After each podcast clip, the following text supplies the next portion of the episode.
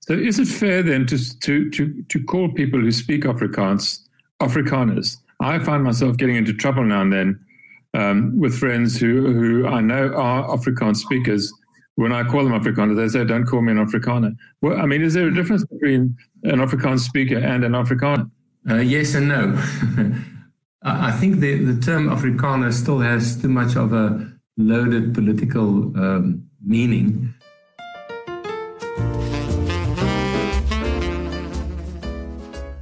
Hello again. I'm Peter Bruce, and welcome back to Podcasts from the Edge, my weekly attempt to ease or at least reduce my constant anxiety about not knowing anything. I find ignorance tolerable if it's out in the open, and Podcasts from the Edge is my attempt to educate myself. And I find the older I get, the less interested I am in the future of South Africa, and the more interested I am in the country as it was when I was a boy.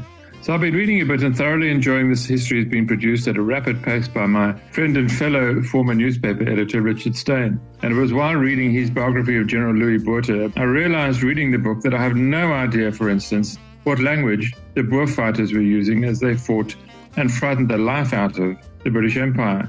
So I began to cast around for somebody to talk to about Afrikaans and Afrikaners, if it turns out that there are such people.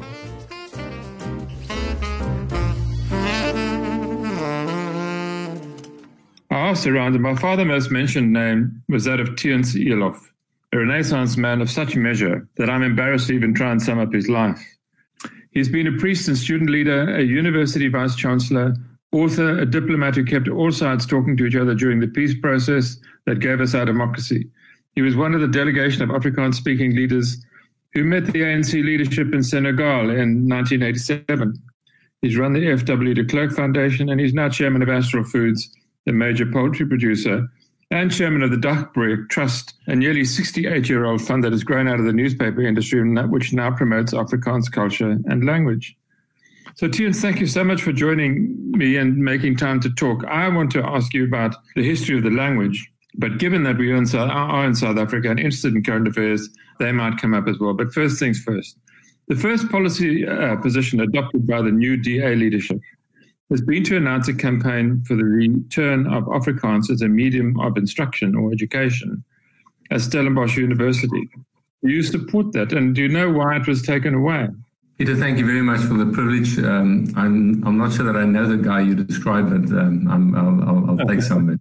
Look, it, it's it's a long story, um, but it, it boils down to the following: that in Section 29.2 of our Constitution, the right tongue language tuition is acknowledged. Um, and on that basis, Afrikaans public schools and universities who had Afrikaans as tuition language based their reason for existence on. There was a clash between uh, equality and access on the one hand of especially black students and learners and the language rights on the other hand. And unfortunately, our constitutional court, in every single case so far, uh, has taken a decision to give preference to equality and access at the cost of Afrikaans as tuition. So at the moment, there's literally only one out of 36 campuses in our country of university campuses where you can still get a degree in Afrikaans, not in the language, not in the in the subject Afrikaans, but through the tuition of Afrikaans, and that is Potchefstroom campus of the Northwest University.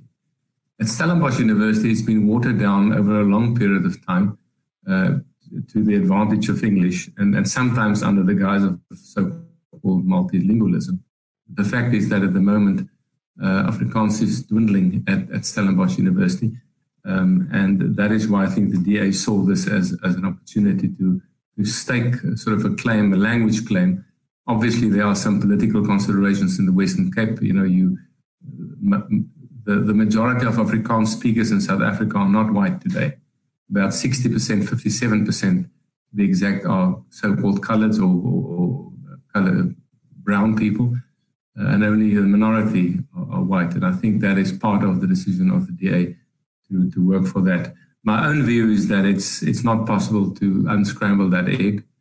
Um, at Potchefstroom, you may have a chance, but even there, demographic and other political considerations and the ideology uh, of of the ANC government has has made it almost impossible to to let Afrikaans survive as a language of higher education. With the schools, it's slightly better at the moment still. Um, there are, uh, of the 24,000 odd schools we have in South Africa, 1,250 have Afrikaans as a single medium of instruction. About another 1,200 have Afrikaans and English as a dual medium of instruction, but most of those schools are under pressure to become English only. And so Afrikaans is under, under huge pressure in our education system. Uh, say, Lord Milner would have been very pleased. Uh, the when you did meet the ANC in Senegal um, in 1987, Theuns, did the issue of language come up at all? Only in passing, you know, we were talking about the, the sort of bigger picture things of politics to a lesser extent economics. It was more about do we have a constitution?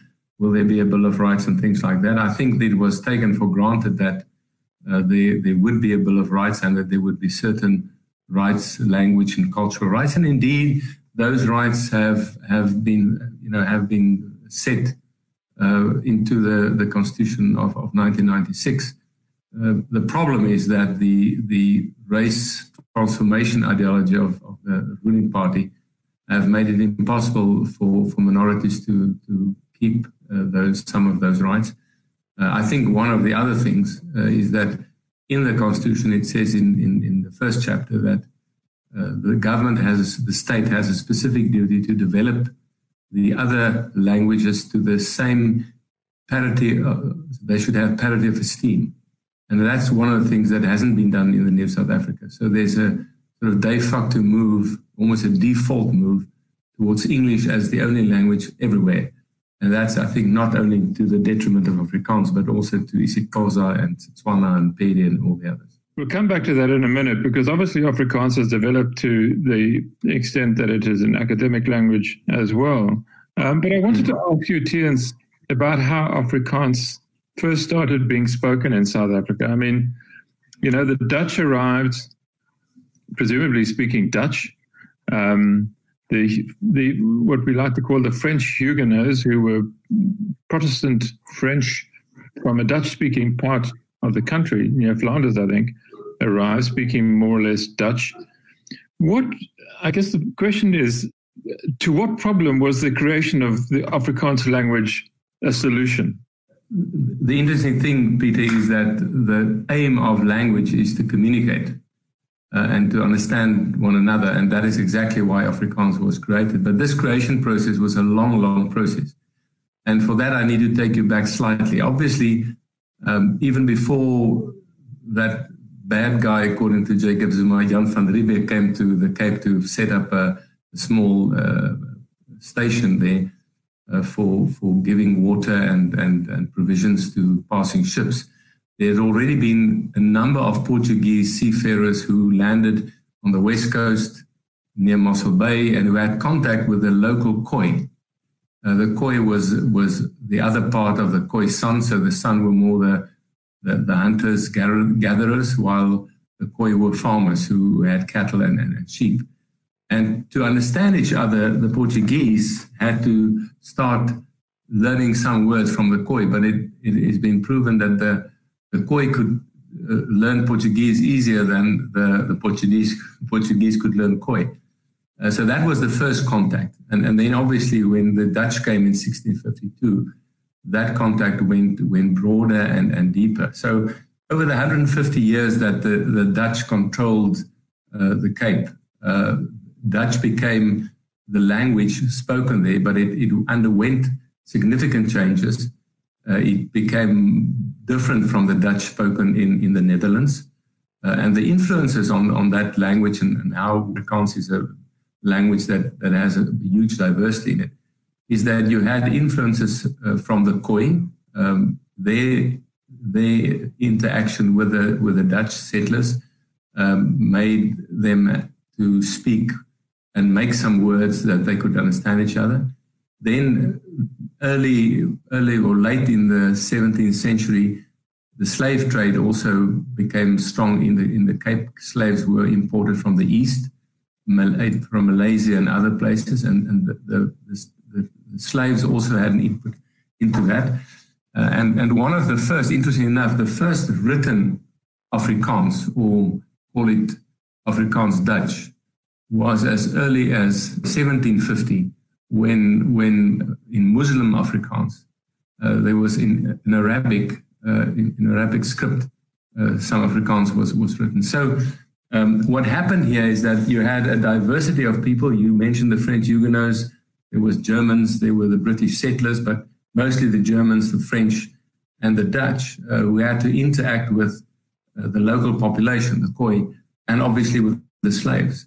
And so what happened is that the Dutch became a more popular speak um, and and as it was called slightly common a more common form of Dutch.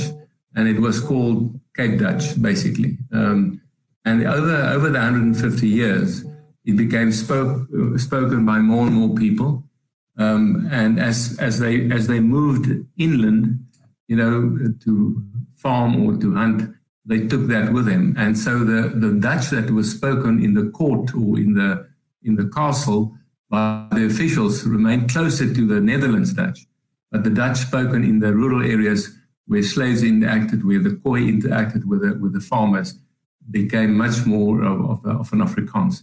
Um, obviously, the academics uh, have, have done a lot of research about this, but it seems that as early as 1707, one of the Dutch settlers, Hendrik Biebouw, had this famous uh, pronunciation in, in a court of law when, when he was uh, taken to court because he didn't pay taxes. He said, Ik ben een Afrikaner. I am an African, uh, Afrikaner actually.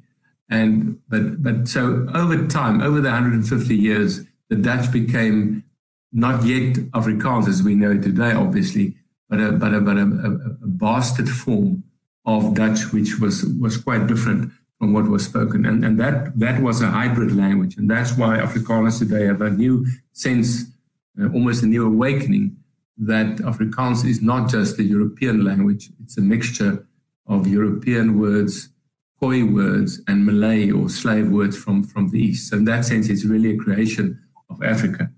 Now, what happened after, um, as our country and, and Africa, as uh, it's, always, it's often happened, is that the British uh, annexed the Cape um, first time in 1795, then afterwards, three years, the, the, Dutch got it back. But in 1806, the British finally got there, and they they um, they were governors then of, of the Cape. And for the next 110 years, until 1910, the British influence was very strong. And as the Brits do everywhere they go in the world, they anglicize everything that walks uh, or doesn't walk. And, uh, and so they were immediately in Cape Town and, and surroundings. There was a strong anglicization uh, project by Lord Charles Somerset, and you, know, you, you see Cradock and Caledon. The, the, the, towns that we have were all named after English or British governors. And so the, the Dutch then, or the Afrikaans call it the Afrikaans Dutch speaking people, were far further away from Cape Town, but as they moved closer inland, that language went with them. And at that time, you had four specific types of Afrikaans. There was the Muslim Afrikaans, which was spoken in Cape Town, mostly obviously by Muslims.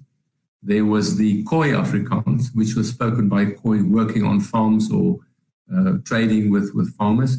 There was the farmer Afrikaans, those guys who were free burgers or Vryburgers, and then you had on the on the closer in the Karoo, today's Karoo, you have the, the border Afrikaans, uh, people who had contact with more with Khoi, and, and people are saying that that border Afrikaans really, together with some other Orange River Afrikaans, Griqua Afrikaans, became the, the sort of foundation for for standard Afrikaans as, as we know today. When, when, was it first codified? Then when was it written down? There must have been the production of a dictionary at some stage, or a, Textbook. Yes, uh, in the in the middle 80s, 1850, 60, you, you already had some script uh, letters in newspapers here and there, uh, a small little little uh, magazine, uh, but it was only in the early 20th century that the that there was the codification and there was there was a whole move to to codify and decide, you know, what what is Afrikaans. What I when you when you asked me to come onto the program I had to do a bit of research just to refresh my memory. And what I realized is that Afrikaans actually had two uh, antagonists. The one was English, obviously, but the other one was, was, was, was Dutch, because there were some people, Dutch speaking people, but also uh, people who had been long uh, living in South Africa who thought that we should keep Dutch because it, it, it, was a it was a more international language than this new bastard language. So Afrikaans had to overcome two foes to, to, to become codified. And that was brought about by three, two or three uh, people differ about whether there was two or three taalbewegings, language movements, the one as early as 1875. Now, the irony here, and this is a tra- tragic uh, history of Afrikaans, is that in 1875, a guy called Arnoldus Pannevis um, had a strong campaign to have the Bible translated from Dutch into Afrikaans so that colored people, as he would, as he called them, could understand, understand the Bible better. They couldn't understand this high Dutch that the Bible was written in. Unfortunately, after him, the move went more to nationalism and white Afrikaners. So when the Bible was, was eventually translated, starting to be translated in the late 19th century, and it was finished, completed in 1933, Afrikaans was declared almost a white language, even though it had the input and the, and, and the words from a myriad of, of, of other sources. And, and, because Afrikaans and nationalism then became synonymous. And although colored people still spoke Afrikaans, uh, the, the white people almost annexed it. Yes. So is it fair then to, to, to, to call people who speak Afrikaans Afrikaners? I find myself getting into trouble now and then um, with friends who, who I know are Afrikaans speakers. When I call them Afrikaners, they say, don't call me an Afrikaner. Well, I mean, is there a difference between an Afrikaans speaker and an Afrikaner? Uh, yes and no. I think the, the term Afrikaner still has too much of a loaded political um, meaning. Colored people, so called colored people, brown people, as we say in Afrikaans, um, have a very strong sense that they are, they are Afrikaans speakers, but they are not in the political sense of the word or the national, nationalist sense of the word Afrikaners. I am both. I am an Afrikaner, but I also feel a very strong affinity to everyone, whatever color, also speak Afrikaans.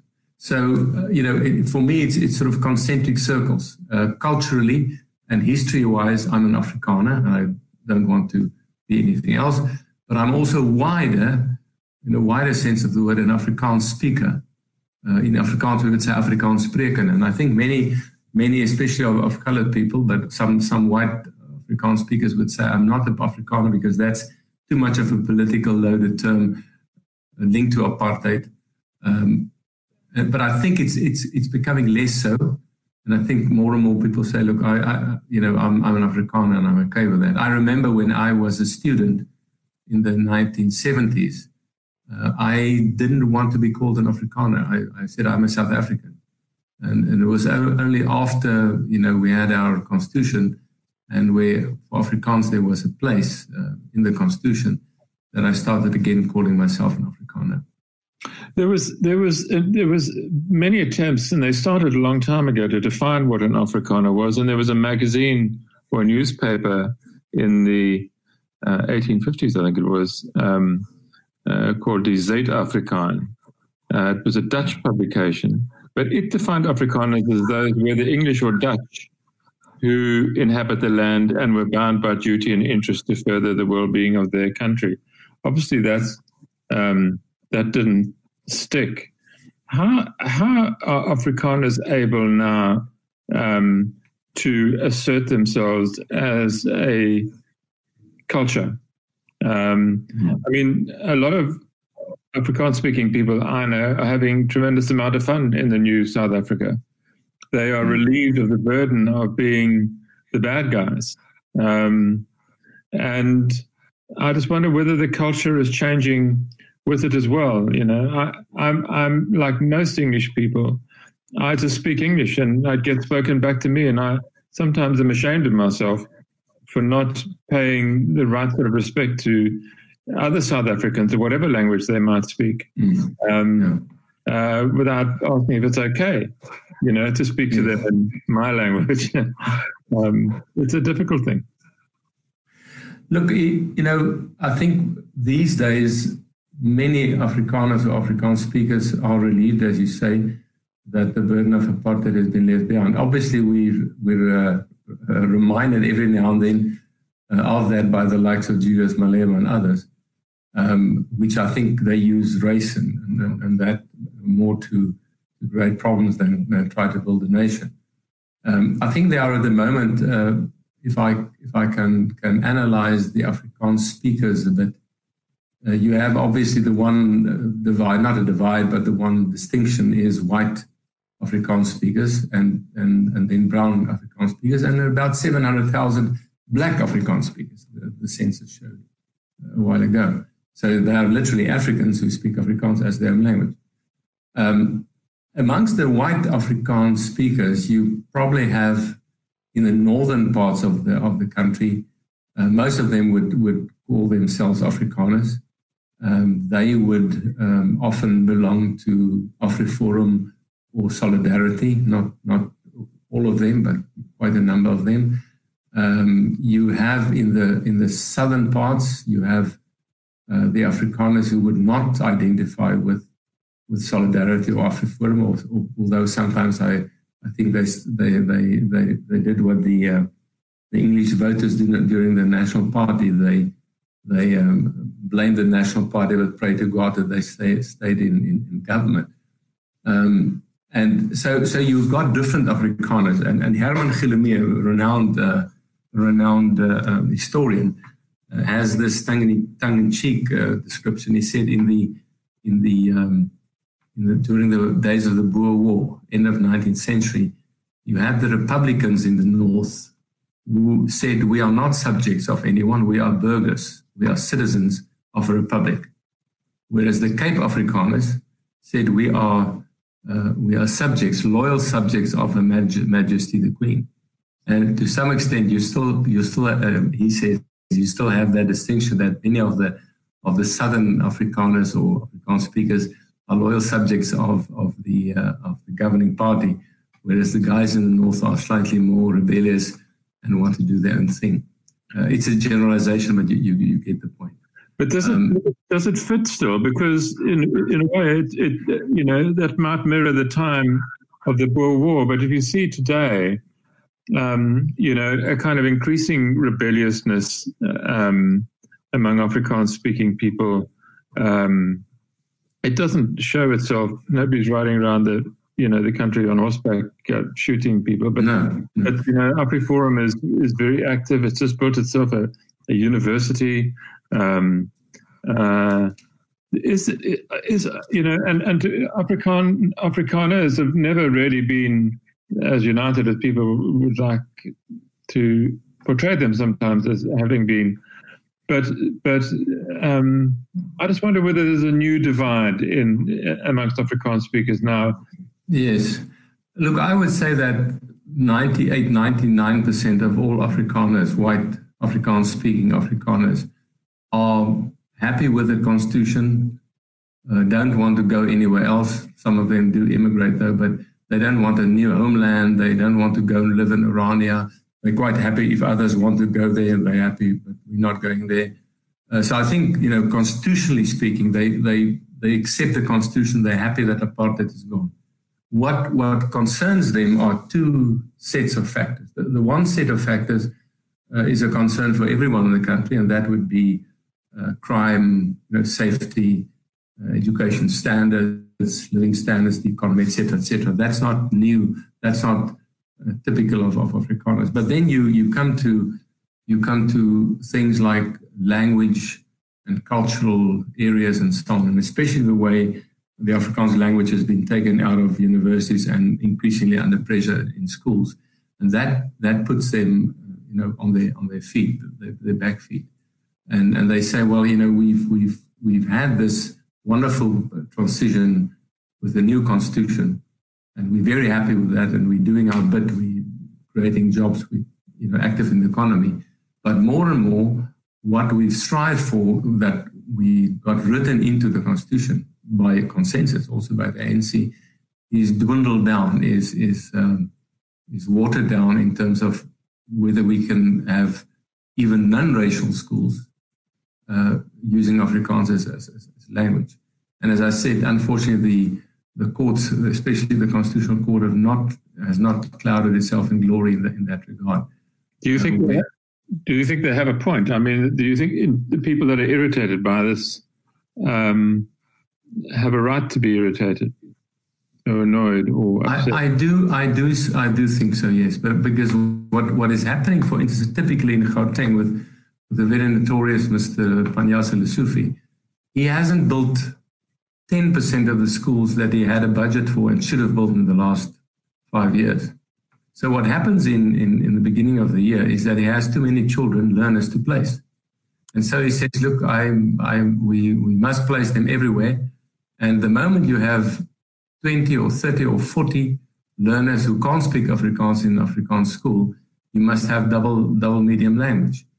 And we've seen historically the last 10 years that within five years, a double medium school, unless you are a Grey or a Paul Roos, where they have a specific uh, uh, uh, structured um, way to do things, those schools become uh, English only. Um, and, and so, yes, I do think in, in that regard, they, they have a point.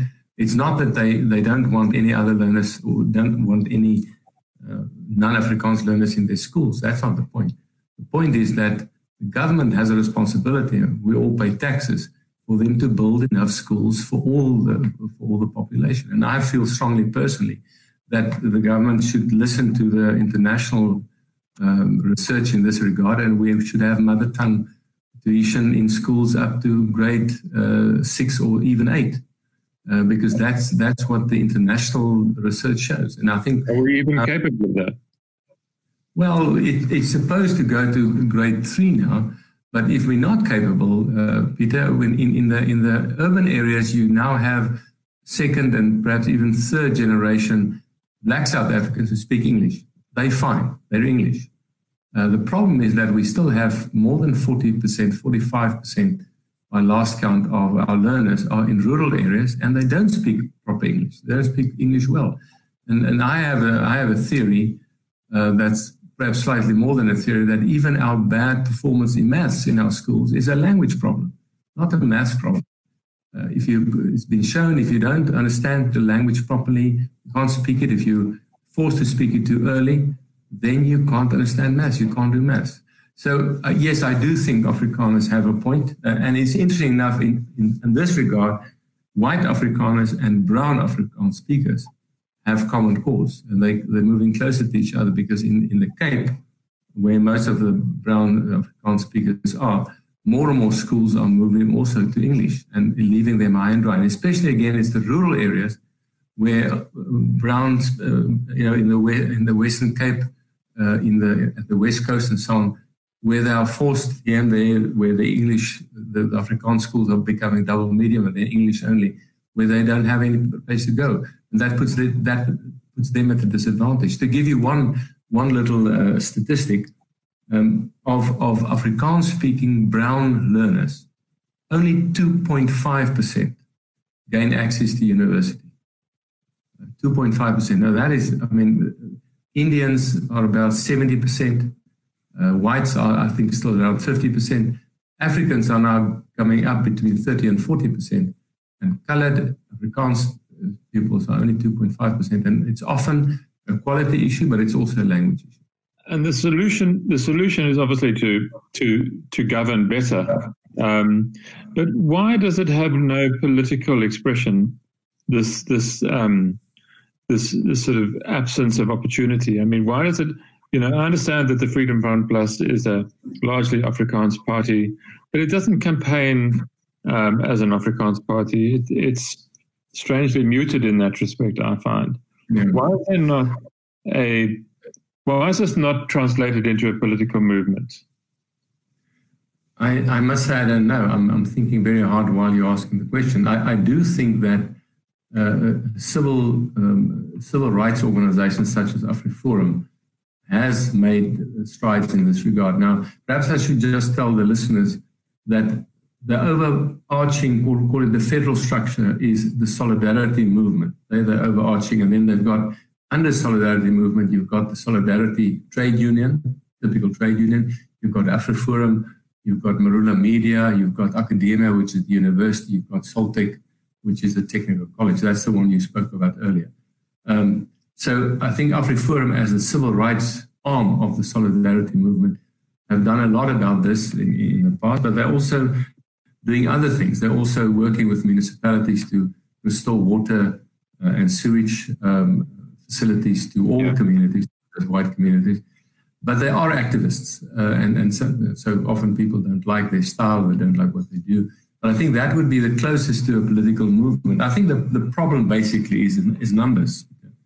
That the Afrikaners uh, in, in numbers are now, I would say, at about 4 million and dwindling because of, of immigration mostly.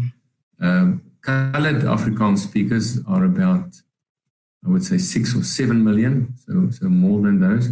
But not all of them are mobilizable, if I can use the word, for a cause such as Afrikaans. More and more we find that they are at a local level, they can get very active, uh, activist about if, if, if, if Is there, is there a noticeable immigration of Afrikaans speakers?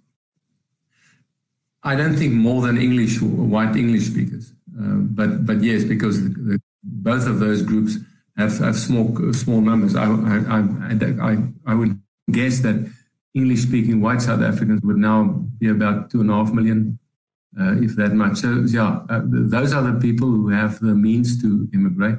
Colored Afrikaans speakers will in very rare cases immigrate. And obviously, uh, April this year was the first time on an absolute basis where more Africans, more black South Africans immigrated than white South Africans. Is it is it possible to is it possible to build a private university in South Africa? I mean, is it possible for for let's AfriForum or, or any group, the Dagbreek Trust, um, which you're chairman of, to build a university and to say, look, we're building this to teach uh, uh, to teach people in Afrikaans. It's an academic language. Um, uh, you can become a doctor or a lawyer or a brain surgeon in Afrikaans. Um, would the government stop you? No. Uh, in actual fact, you know, uh, Solidarity has built Soltech, uh, which is a, a technical college, about 12 years ago, if I'm right. Uh, the new building that I think you refer to is, is the building of Soltech. So it's a technical college, and they've not had any problems from government in terms of, of curriculum and things like that. In actual fact, I know that Blade Nzimande had a long discussion with them the other day about how can they help uh, place other uh, other technical colleges uh, graduates because they don't seem to get, to get jobs. Uh, Solidarity is next is parallel to that, busy running Akademia, which is a private Afrikaans institution. Uh, yeah. Uh, up to the end of this year, it would only be on, on, a distance learning basis. But from next year, it will take in uh, residential students. So they're hiring at the moment a, a, campus in Centurion. I think they're looking at, they already have about a thousand distance students and they're looking at about 500 uh, for the first intake. They've got five faculties, if I'm right and they're looking to build in Pretoria East a new campus for Akademia, um, which will be ready by 2025. Because it's a, you know, it's a huge undertaking. It's more than a billion rand. So yes, my, the answer is yes, it can be done. And the government can't stop you and won't stop you unless they have, you know, some issues with curriculum. But so yeah. far, both Soltech and Akademia told me that they've not had had good uh, cooperation from the from the civil servants because also it's for the civil servants mostly it's not a political issue. Uh, I think what would what might be an issue is if they had if they had uh, uh, they placed qualifications on on on access in terms of race, because race is a prohibited factor in, in terms of discrimination, whereas language is not. And I know they're working very hard to make sure that they have bursaries also for colored Afrikaans speaking students. With, with regard to, to schools, Afrikaans schools, uh, we've got some strong uh, public schools still in Afrikaans, but one of the trusts I'm chairing is the Trust for Afrikaans Education. And we started in August last year a private company called the MOS Initiative. MOS stands for Moedertaal and Onafhanklike Skole. So it's basically independent group. And we, as a, as a parallel strategy to good Afrikaans public schools, are starting to build and, and run Afrikaans independent schools on a non-racial basis. And I'm very excited. It's very small, um, but it, it, it's going to be something for the future. And, and that would that would also just show that the Constitution does allow that for Afrikaans speakers. And, and we're very we're very happy that we have both brown and and and white Afrikaans speakers fully behind this initiative. Uh, I remember seeing a, a, a, press release from Astral Foods um, in about June or July. You had contracted COVID 19 uh, and they were informing the um, the stock market, I guess, or shareholders. Shareholders, yeah. And that was this was a couple of months after you had begged the government publicly to um, to stop the lockdown. How do you think, in retrospect, we have managed um, this pandemic in South Africa? Look, I, let me first put the context right before I give you my answer. I, I think what happened, not only in South Africa but, but elsewhere in the world, is that although people must must concede that this is a, a flu strain, it, it always had been a different one. It had no special one, and I think there was so so little known about this that governments and politicians just didn't know what to do and, and what would be the end. I mean, it, it could have been much worse. And I think many projections were, were much worse because we didn't know. Um, and I think that's why most governments, with the exception of, of Trump in, in America and perhaps uh, the guy in Brazil, um, acted with overly cautious, if you, if you wish. Uh, and so I would say that although I would I would thought and I wrote that we, we could we should now move to a, a lesser form of lockdown at that point, that although we, we probably had the lockdown for six weeks or eight weeks too long and perhaps too severe, we could have lessened it earlier. I, I understand that that you know government could could always say, look, we can rebuild the economy, but we can't get people's lives back. back. So I think they they they, they erred on the side of caution. I, I would give uh, President Ramaphosa, you know, overall a seven out of ten for for his management of this he loses three because it, it was too long. Uh, but I think you know that was sort of a, the whole world, uh, with a few notable exceptions, acted that way. So I'm you know, but I think now we must really you know build the economy and make sure that we don't. And uh, I must say I, I don't envy the president uh, because I think, for instance, he had he made a good point, uh, made a good decision when they locked down Nelson Mandela Bay, which is a specific area, and there's a problem, and the hospitals are not well run there. Yes. Whereas with the Cape, uh, I'm sure Alan Winde said to him, Mr. President, we can't afford to lose all the, the tourists this, this season. Let me let me handle this, and if I can't handle it, you can step in. And, and that's why Alan Winde has announced, I think, a three-point plan, and he's asked for for people to adhere. So you know, Cyril was wise there and I'm happy with that. Uh, so I, am not too critical on him. Others maybe maybe thought uh, it shouldn't have been done at all. I think you couldn't have expected anything else, but perhaps it was a little bit long. Yeah. And then lastly, just a, a, the future of the ANC, and, and, and it's worth talking about simply because there's no other obvious possible government governing party even on the horizon. Um, this is a dysfunctional uh, unit in almost every conceivable way. How do we how do we survive the ANC? Um, uh, you know, it's almost impossible to put it under pressure because the numbers just aren't there. Um, yeah. Uh, how does the country get past these people, you know, and their their particular problems and their particular way of approaching uh, uh, contradictions and difficulties. Um, the ANC is a law unto itself. The country is governed by the ANC, not by the government. And if you do business with the government, you're doing actually you're doing business with the party. It's insane. Look, I I'm, I'm, not Clem Sunter, but I've developed three sort of basic scenarios, um, more short term than than 20 years, and and the one is that uh, Cyril uh, wins and and manages to get more get more uh, investment, uh, roots out the corruption in a, in a, planned way, and that we turn things around and that uh, Cyril will be re-elected uh, second term. He would go until 2027, and then there will be younger people to take over, and we would have we would have a three to four, perhaps a five percent growth rate. That's the that's the best case scenario. Yeah, that's the wild that's the wildly optimistic one. Yeah, no, true. Uh, the, the, the the worst case scenario is that uh, ACE doesn't go away. Um, he's he's charged as he has been, but he's not found guilty because of a lack of evidence, because he's put pressure on all the witnesses not to, testify against him. Uh, they uh, at the at the next uh, elective conference they get rid of Cyril, and Ace becomes president, and Ace would then probably govern until 2029, after which the ANC will be kicked out because the country would be in chaos, or they would have a dic- dictatorship.